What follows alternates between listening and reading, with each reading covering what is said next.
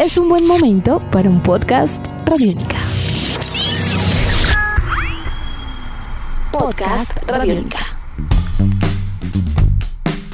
Amigos de Radiónica, sean bienvenidos a una nueva entrega de En Descarga Radiónica, el podcast, un espacio en el donde semana tras semana nos conectamos eh, con todos ustedes para hablar acerca de mundos maravillosos entre cine, televisión, cómics, videojuegos y mucho más. Mi nombre es Iván Zamudio, arroba Iván Zamudio 9 en Twitter, arroba piloto.espacial.3000 en Instagram, contando el día de hoy con la grata compañía siempre de el grandiosísimo e inigualable Diego Bolaños, arroba Bolaños y Estrada. Diego, ¿Cómo vamos? ¿Cómo va todo? Muy bien, muy contento. Lo noto muy acelerado para aquellos que están escuchando este podcast. Esta es la toma 2 del podcast, porque nosotros ya hicimos este podcast, pero yo olvidé ponerle rec.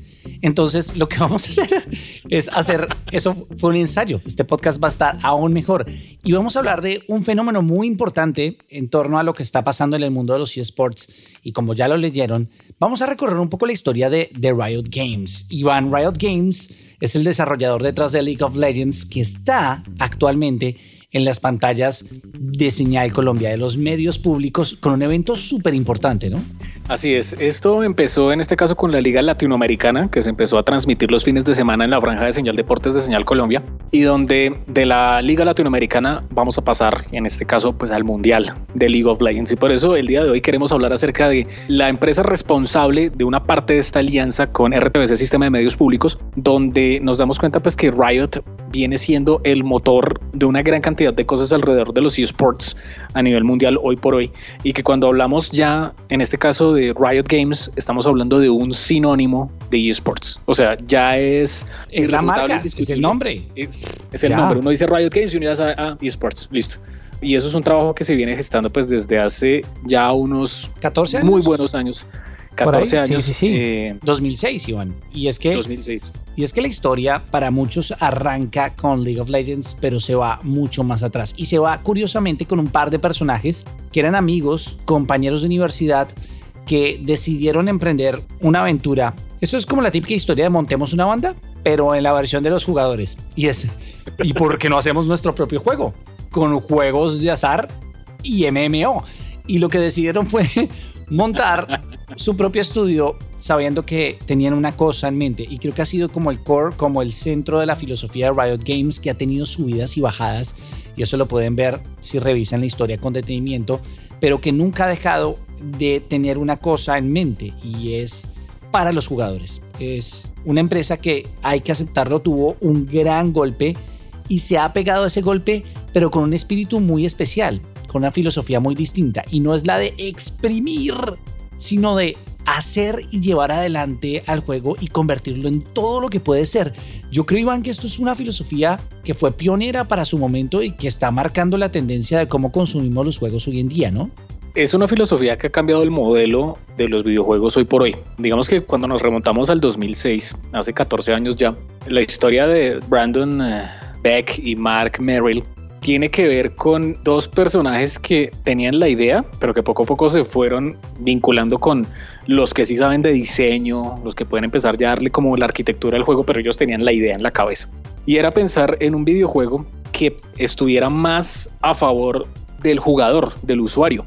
¿Por qué? En aquel entonces, eh, 2006, todavía estaba como muy permeado ese modelo de saco el primer videojuego y después saco el segundo juego. Y después al año entrante saco el tercer juego. La Hollywood. Sí, ah, sacando, la venganza. Sacando, sí, sacando, por ejemplo, el modelo de Infinity World con los juegos de Call of Duty o los FIFA o digamos tantos títulos que tienen como esa promesa de que sacan anualmente un juego y ellos se ponían a pensar como, oiga, venga, pero es que yo invierto en un juego, sí, en un FIFA, para saber que el año entrante me van a vender otro FIFA, entonces el anterior quedó ya desactualizado y ¿dónde quedan como hacerle un seguimiento como a todos esos procesos alrededor de los juegos? Entonces ellos se pusieron a pensar en por qué no crear un juego que a partir de actualizaciones, a partir de temporadas, a partir de capítulos, a partir de muchas inclusiones que pueden ser temáticas desde un calendario, se pueda estar actualizando y no haya que empezar como en ese modelo de volver a empezar a hacer el juego, sino trabajar desde una misma base para irle dando más cosas, más cosas, más cosas y poder tener conectada una comunidad a un punto fijo y que de pronto no se desoriente. Sí, porque es que a veces se pasa con el juego, la parte 1 del juego, lo jugamos, lo acabamos y se nos fue como el interés hasta que vuelve y llega la segunda parte. No, sino mantener el mismo juego y moverlo pues de otras maneras. Y ellos también muy influenciados por esos modelos de videojuego coreano especialmente donde se hablaba acerca de la monetización de los videojuegos donde no era solamente comprar el videojuego, sino que usted pudiera adquirir contenido desde internet para modificar el juego y mejorarlo, ¿no? Entonces ellos se influenciaron mucho pues por el pay to win, que era ese modelo de, videojuego coreano donde usted básicamente podía meterle un millón de pesos a una nave y se compraba la mejor nave pasada del juego. ellos no pensaban, sí, o sea, no, no pensaban como en eso porque les parecía un poco usurero pero sí pensaron como en, bueno, ¿y qué tal si presentamos el juego? La gente tiene la posibilidad de jugarlo de una manera gratuita y ahí es donde empieza a cobrar mucho mayor sentido el concepto del free to play. Y simplemente para monetizar el juego le dicen, ah, bueno, usted quiere mejorarle algo a su jugador para entrar en competencia, puede customizarlo, puede arreglarlo, irlo modificando a su gusto, a su idea, y usted puede ir comprándole cosas y lo va, pero si usted no quiere... Lo va engañando. Lo va engañando, pero eso no significa que sea mejor o peor que otros. además que hay un elemento muy importante y es que planteo dos cosas que son bien especiales. Bueno, lo primero es que este modelo, volviendo a esa época, este modelo no les funcionó con las grandes compañías. De hecho, ellos alcanzaron a sacar la demo de un juego llamada Onslaught que tenían que presentar en el E3 y era como ese primer gran golpe que querían realizar para poder obtener inversión de la industria. Y esa inversión no llegó porque el modelo que planteaban y que explicaba Iván resultaba poco atractivo para los inversionistas de esta parte del mundo. Pero, por su parte, la compañía china Tencent, que la recordaremos por hacer muchos de los juegos más exitosos en plataformas móviles, dijo, hey, estos no se entienden y tienen una gran idea. Y se convirtieron en el aliado más importante para poder llevar esto a otro nivel. Después de que presentaran lo que era League of Legends en su primera edición en 2009, empezaron esas charlas y hubo dos elementos que eran muy especiales al momento de que League of Legends tuviera ese impacto. Bueno, primero, que la filosofía de Riot Games, por eso tiene su nombre, era como una revuelta, era como cambiar por completo el modelo y lo que explicaba Iván se tradujo en la parte estética de los personajes. Y eso tiene un elemento que lograron ellos balancear muy bien, Iván, y es, tú pagas por la oportunidad y pagas porque tu personaje se vea diferente, eso no significa que vayas a ganar, pero sí puede demostrar que juegas más, que estás más comprometido, que te importa más la comunidad y que haces parte de esto.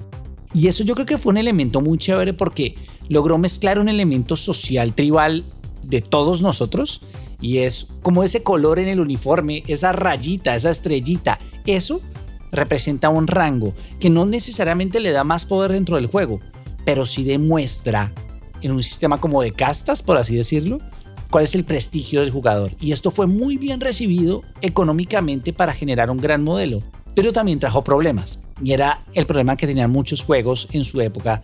Y era cuando entraban los jugadores tramposos, cuando entraban los jugadores tóxicos, cuando entraban los jugadores que encontraban mañas en el juego. El segundo punto que logró Riot Games fue plantear un sistema de baneo que hoy en día es modelo para todos los demás. Y eso logró generar algo que creo que es fundamental para que llegaran hasta lo que han llegado hoy. Y es construir comunidad. Porque si lo que tiene Riot Games es algo, es una comunidad tremenda, ¿no? Sí, ese tema de lo de la comunidad viene siendo algo muy grande porque ellos desde el comienzo empezaron a pensar en el concepto de comunidad, ¿no? Pensar en colectivo que es lo más importante. Y eso que usted menciona sobre el sistema de baneo tiene que ver incluso con que Riot Games desde el comienzo empezó como a plantearse, bueno, si vamos a estudiar el comportamiento de los jugadores para poder evitar ese tipo de conductas, pues hagámoslo con psicólogos, ¿no?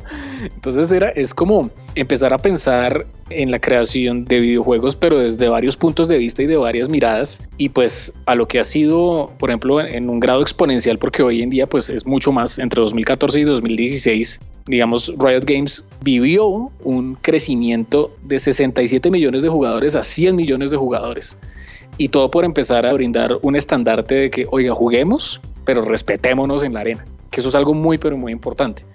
Y es una historia que, pues, fue una empresa que arrancó con las uñas, ¿no? O sea, esto fue como, ellos hicieron como una campaña de recaudación de fondos para empezar con todo esto. Alcanzaron a recaudar 1.5 millones de dólares gracias a inversionistas y gracias incluso a plata de la familia de ellos que dijo, oiga, ¿sabe qué?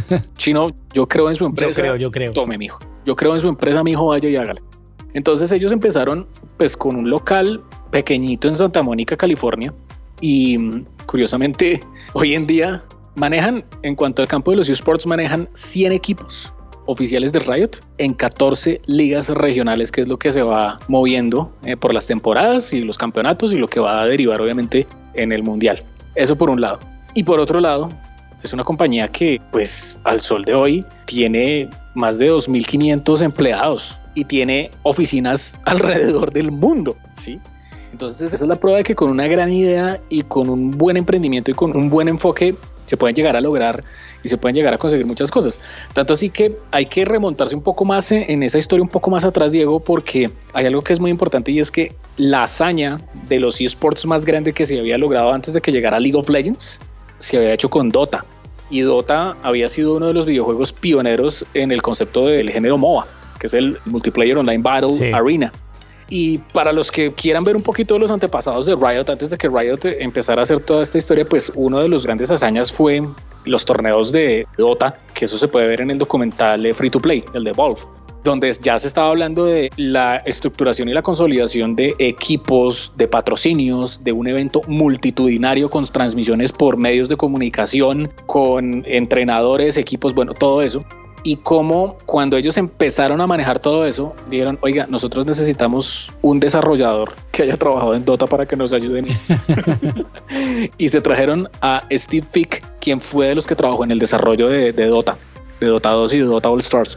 Y fue así como ellos empezaron con esa inversión y es lo que pues usted comentaba en ese momento, que el 27 de octubre del año 2009 oficialmente pues arranca League of Legends con un crecimiento exponencial y con esa idea de juego. Y hay que tener en cuenta otra cosa, pues digamos que el fuerte de Riot viene siendo el League of Legends, pero pues ellos han sacado varios videojuegos, han sacado varios productos y ya estamos hablando no tanto de un estudio enfocado netamente a los videojuegos y a los esports, sino estamos hablando de una compañía dedicada netamente al entretenimiento. Y es porque este año pues sacaron varias versiones eh, diferentes de League of Legends, como el Wild Rift, eh, también el Legends, of, Runeterra. Pero también juegos como Valorant, que es un shooter de primera persona.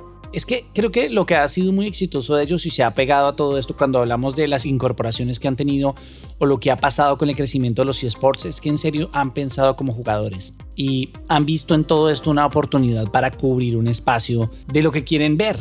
Y cuando dijeron, hey, quiero que esto tenga los elementos de Dota, pues soñemos traer a alguien de Dota y lo ponemos a hacer un juego que no sea Dota que sea League of Legends y que tenga las características de lo que soñamos. Cuando lograron tener su primer campeonato, dijeron, hey, ¿por qué no lo volvemos un mundial? Y si usted se pone a pensar, el crecimiento exponencial de Worlds ha sido porque ellos, a diferencia de otras compañías que han dicho, ay, sí, los juegos competitivos, sí, el, el, mundial de Halo, sí, el mundial, y tú haces tu mundial, y yo hago mi mundial, y el otro hace mi mundial. Hombre, League of Legends tiene un solo gran evento, y se ha encargado que cada confederación, por así decirlo, cada región se encargue de consolidar una franquicia muy al modelo de los deportes globales. Y ellos dijeron, nos soñamos esto de esta forma, vamos a tratar de hacerlo. Y lo han hecho, siempre pensando desde la perspectiva de qué se puede soñar a un jugador. Y creo que eso también ha sido fundamental. Lo que está pasando con Valorant es un fenómeno muy especial.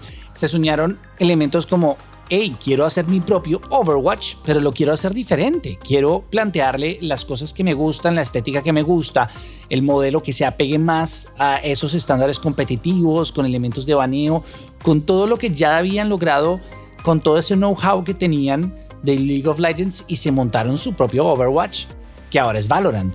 Es decir, han crecido soñando y teniendo siempre una filosofía clara al respecto. Esto podemos decir no sin tener problemas, porque han tenido problemas. Han tenido además acusaciones acerca de tener eh, problemas de discriminación contra el papel de las mujeres dentro de la organización. ¿Y sabe qué es lo que me parece interesante? Que lo han manejado de una forma muy transparente. y cada vez que sale una acusación no tratan de tumbarla, de negarla, de ocultarlo, de meterlo debajo del tapete, sino que dicen, los escuchamos, sabemos que se han hecho mal cosas y vamos a tratar de arreglarlas. Cuando esos arreglos no han funcionado, han vuelto a decir, estos arreglos no han funcionado, los escuchamos y vamos a tomar medidas al respecto. Y creo que eso ha sido fundamental porque, para que también se convierta en una marca muy querida para los jugadores. Y eso hoy en día, Iván, le da mucho, pero mucho valor a cualquier empresa. Es decir, no solo es lo que genera económicamente, sino el prestigio que tiene la marca dentro de su comunidad. Es que hay gente en serio que muere por League of Legends. Y eso lo notamos en las transmisiones de Señal Colombia. Eso es verdad. Y mm, digamos que ese concepto de las transmisiones, como lo empezó a manejar Riot, es algo que pues se ha tomado el mundo y se lo ha tomado de una manera muy, pero muy, muy, muy, de verdad, muy interesante. Así que, pues, invitadísimos en este caso, a que estén pendientes, por supuesto, de las transmisiones de League of Legends que están llegando a través de Señal Colombia y la franja de Señal Deportes todos los fines de semana. Esto pues con motivo del Mundial de League of Legends. Y teniendo en cuenta además, Diego, que el LOL está en todas partes del mundo y acá en Colombia ha sido una cosa muy fuerte, muy grande, que incluso pues recordemos el año pasado pues se hizo un evento masivo en el Movistar Arena y da cuenta de que en Colombia están pasando cosas muy interesantes alrededor de los eSports y que esto está ayudando a que se cambie de una u otra manera el paradigma alrededor de los videojuegos y que a través de los medios públicos, de RTV, ese sistema de medios públicos, pues estamos logrando llegar a muchos televisores de muchos colombianos con otro tipo de propuestas de entretenimiento que están a la vanguardia de lo que está ocurriendo en cuanto a este tipo de entretenimiento. Recuerden que estamos muy pendientes de sus comentarios. ¿Juegan ustedes League of Legends? ¿No juegan League of Legends? ¿Qué tal les ha parecido la transmisión? Estamos muy pendientes a través de las redes de Radiónica, arroba Radiónica en Twitter y en otras plataformas como Radiónica FM. También recuerden que pueden encontrar otra gran cantidad de podcasts que presenta Radiónica todos los martes como como es el caso del podcast de Chévere Pensar en Voz Alta, el podcast de Rock and Roll Radio, una cita con el profe, Tribuna Radiónica, Calle Radiónica, entre muchos otros contenidos que están saliendo todos los martes, desarrollados por el equipo de realizadores de Radiónica a través del www.radionica.rocks y a través de nuestra app Radiónica. Nuestros podcasts están en radionica.rocks, en iTunes, en RTVC Play y en nuestra app Radiónica para Android y iPhone. Podcast Radiónica.